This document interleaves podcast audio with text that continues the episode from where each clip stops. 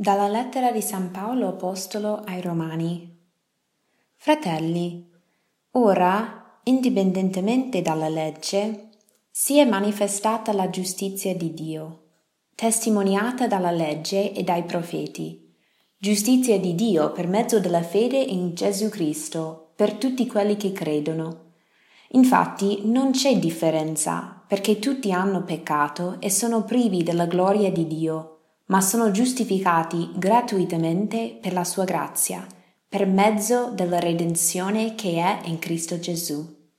È Lui che Dio ha stabilito apertamente come strumento di espiazione per mezzo della fede, nel suo sangue, a manifestazione della sua giustizia per la remissione dei peccati passati mediante la clemenza di Dio, al fine di manifestare la sua giustizia nel tempo presente così da risultare lui giusto e rendere giusto colui che si basa sulla fede in Gesù.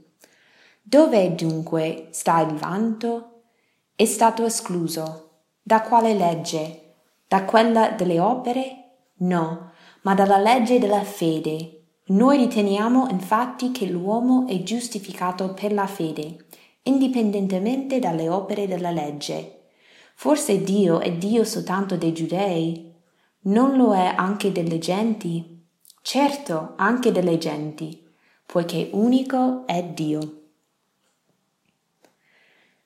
Se questo brano, offerto a noi oggi dalla Chiesa, ci interroga o ci fa sentire un po' scomodo, bene. Qui San Paolo ci dice che non possiamo vantare delle nostre opere. Quante volte abbiamo sentito o abbiamo detto noi stessi che belle iniziative alla mia parrocchia. Quante persone sono venute alla missione la settimana scorsa. Oppure abbiamo anche elencato a volte i modi in cui viviamo la carità. Io vado alla Caritas ogni mese, io faccio volontariato a San Vincenzo e così via. Questo in sé non è un male, anzi è bellissimo vedere i frutti di persone impegnate nella loro fede ed è anche giusto condividerle con gli altri. La cosa però che è importante e ciò che io credo che Paolo voglia sottolineare qua è di non dimenticare il motivo delle nostre opere. Queste opere, se non animate dalla fede in Gesù Cristo, non valgono niente. O meglio, se non sono fatte consapevolmente per amore del Signore e del prossimo, rischiamo a finire a farle solo per amore di noi stessi. Ecco perché l'uomo è giustificato per la fede indipendentemente dalle opere. Le opere sono importantissime, ma solo in quanto sono il frutto della nostra fede viva e matura in Dio. Per questo la preghiera quotidiana è essenziale non possiamo amare un Dio che non conosciamo. E più che lo conosciamo, più lo ameremo. Ecco perché la preghiera ci dà l'occasione di intensificare e vivere in modo più intenzionale gli atti di carità che già facciamo, piccoli o grandi che siano. Ma non solo, la pratica della preghiera quotidiana, che ci porta ad una maggiore conoscenza e quindi amore di Dio, ci permette di accogliere nuove occasioni di operare bene nella nostra vita.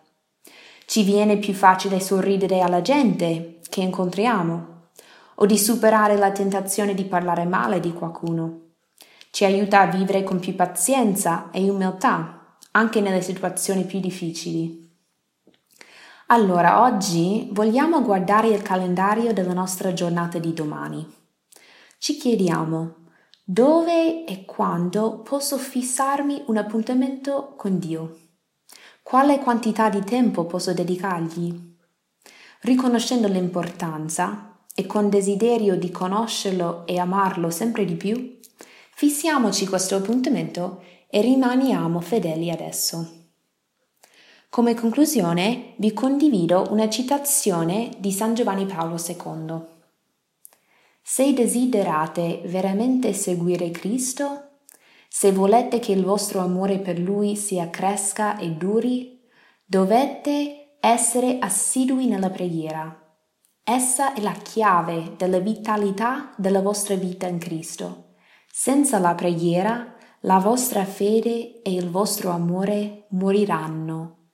Se siete costanti nella preghiera quotidiana e nella partecipazione domenicale alla messa, il vostro amore per Gesù crescerà e il vostro cuore conoscerà la gioia e la pace profonda, quali il mondo non sarà in grado di dare. Dedicate dunque tutti i giorni un po' di tempo della vostra giornata a conversare con Dio, come prova sincera del fatto che lo amate, poiché l'amore cerca sempre la vicinanza di colui che si ama. Buona giornata.